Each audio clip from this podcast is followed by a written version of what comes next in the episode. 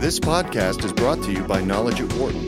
For more information, please visit knowledge.wharton.upenn.edu.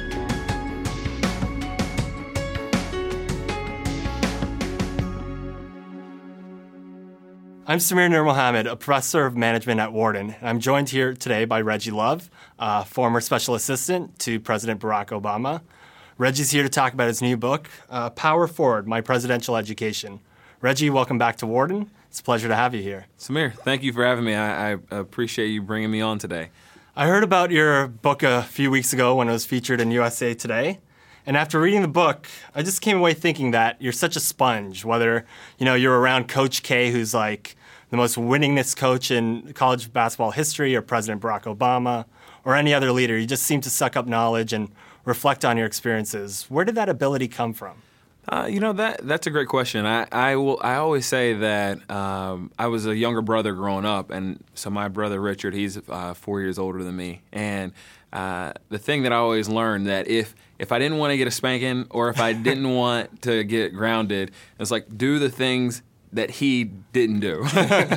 and so uh, uh, that's really where it started. But I mean, look, I think I just was fortunate enough to uh, to spend so much time with two guys who took the time to to mentor me. Uh, you know, in so many scenarios, um, you can work with people uh, that you know, that aren't necessarily as invested in the development of the people that are, are around them. And you know, and I was lucky enough in which, you know, I think Coach K uh, is uh, is uh, the epitome of what uh, collegiate athlete, athletics should represent, and how he grows young men uh, into into you know into men, into productive members of, of the community, whether or not that's basketball players or analysts or lawyers or hedge fund managers. Uh, if you look at the pedigree of, of, of, of professions of people who've come uh, from Coach K's uh, tutelage, it's pretty it's pretty impressive, and, and the president as well. Um, I, I, think that that's something that's really you know an amazing uh, attribute that he has. Uh, you know, I think that sometimes you work for guys in politics and they try to figure out how to convince their staff to stay as long as possible. Um, but in the scenario working for him, even when I left, uh, you know, I think he, you know, even said to me, you know, look, I think you're going to go on to do great things, and I, you know, any support that I can give you in your development, you know, I'm there for you. So I, am I, I, more, I'm just lucky uh, that people have been willing to put, uh, you know, inputs and and, uh, and and mentorship into me versus uh, uh, vice versa. Yeah, so you know, one thing that really stood out in the book too was your your decision to go work for the then Senator uh, Barack Obama before he became the national icon that he is, of course, today. Um, when we think about our students here at Wharton, especially, we think about a lot of them. They have these, you know, really established paths in front of them, and it really stood out to me that you kind of chose this more unconventional route. Did you ever doubt that decision? And if you ever did, what did you kind of say to yourself to to ensure that you know you were on the right path and you really believed in it. Yeah, I, I you know um, there's a, there's a couple funny sayings. I think the first one is, um, you know, my college football coach used to tell me this is, look, uh, you know, you're gonna make uh, you're gonna make the wrong play often, um, but if you make the wrong play uh, full speed, you know that's better than uh, making the right play going fifty percent. Um, and I think that's like a very telling uh, uh, element because we spend so much time trying to get everything exactly right. It's like, I want every piece of data that I can get before I decide to make a decision. And until I get all of those data sets out there, I'm not going to take a decision. And so, you know, uh, you know, it's like uh, uh, the running back who runs into the wrong hole. If he's running full speed, even if it's the wrong hole, sometimes he pops out. Uh, but if he's running in the right hole and he's running half speed, he gets like a concussion. um, so look, when I made the decision to go work for then Senator Obama, I, I there were a couple of things that were going on for me. Um, one, I kind of said to myself, look, um, I'm 23. My my hopefully my my runway is relatively long.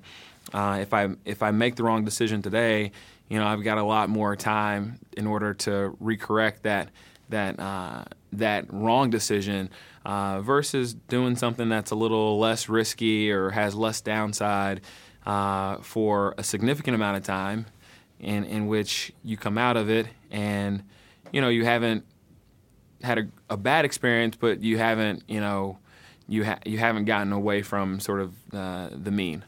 Um, so you know, I think when you're young, I think you got to have a happy, a healthy appetite for risk. Um, I don't think that necess- it was. A, I don't think it was a huge risk in the sense of, you know, uh, I think my decisions were between going to work at Goldman Sachs and going to go work for a guy whose no one name they could pronounce, and and I really thought that both.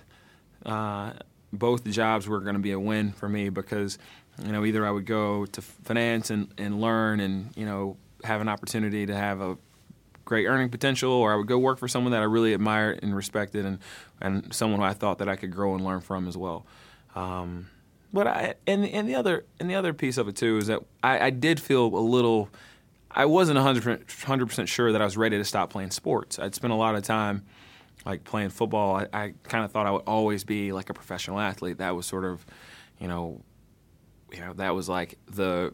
I thought that was the end zone for me, and um, uh, and when that didn't happen, or when I realized that that wasn't necessarily the best use of of, of my time, I, I, was sad about it, you know, and I wasn't like super super happy that I'd been training and playing for you know a decade and a half, and that it was going to come to an end. Um, but you know, I think it was it was definitely uh, you know it was definitely the right decision. I want to touch on the subject of race because it's something that comes up in the book and you know, your book revealed that there were those in the African American community that were some of Obama's harshest critics, especially early on in the campaign. Um, you know, you said something that they saw him as not black enough. Yeah. And it and it really struck me. And to you, what does not black enough mean for those climbing the corporate ladder today? And and what kind of information did you get from the president that are you know people in the African American community here at Wharton or even other minorities can use to kind of think about that experience and, and kind of figure out how to travail some of those challenges that they face. Yeah, I mean that's like a I, I write that um, chapter and it's like you know uh, it says all layups aren't easy, um, and that is the example I use mainly because uh, the, the the the the premise behind it is that you know you don't want to take uh, the thing that's in front of you that's for granted, right? Um, but as a as a as a culture and as a society, look, I think race is something that's still very very prevalent, and I think it varies from you know uh, from politics to corporate settings to um, uh, to sports to growing up as a you know as me as a young African American in the South. Um, yeah, I think it's something that is a, it's a delicate issue. Um, the biggest things that I always say is that uh, as a, as an African American, um, I feel like I have more opportunity today uh, than my parents and grandparents ever had.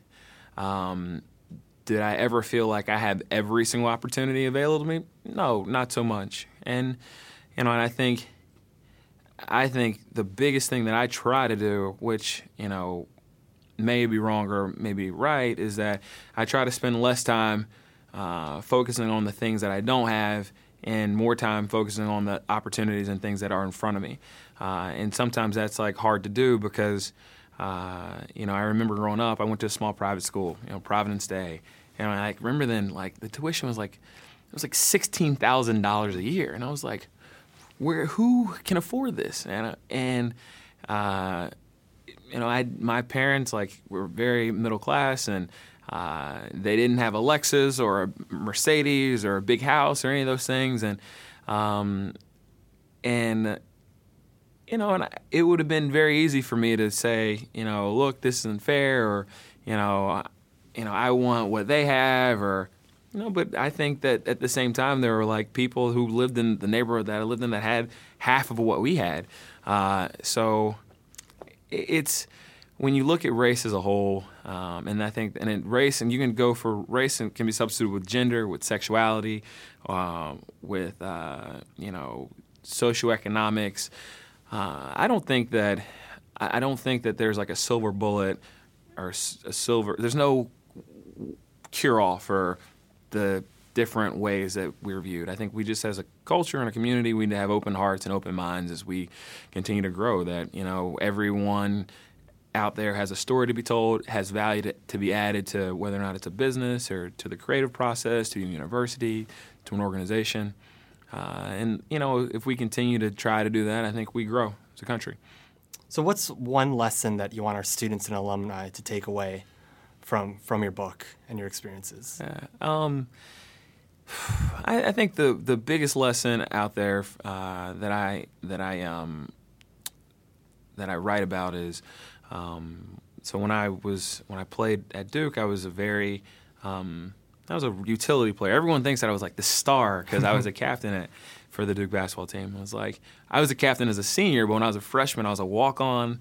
I never thought I was going to get on the court, um, and there is value to be had in like in the small things. You know, every every um, scenario that you're in is not going to always be uh, exactly how you envision it or exactly what you want it to be.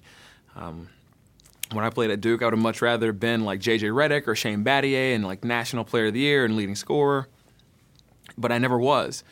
But I got, I feel like I got just as much value as having been a role player there as the guys who were superstars. And um, and the same way when I worked on the campaign and in the White House, I was never like a chief of staff or legislative director, um, but I feel like I learned uh, just as much and had just as a significant experience for me personally to have been there just as a personal aide and not the guy who's like writing the legislation or deciding who's going to go in to kill bin Laden or any of those things. So, you know, I think sometimes, you know, there's a, there, there's a lot of value to be had in things that don't necessarily seem as sexy and as cool uh, as as you may want them to be.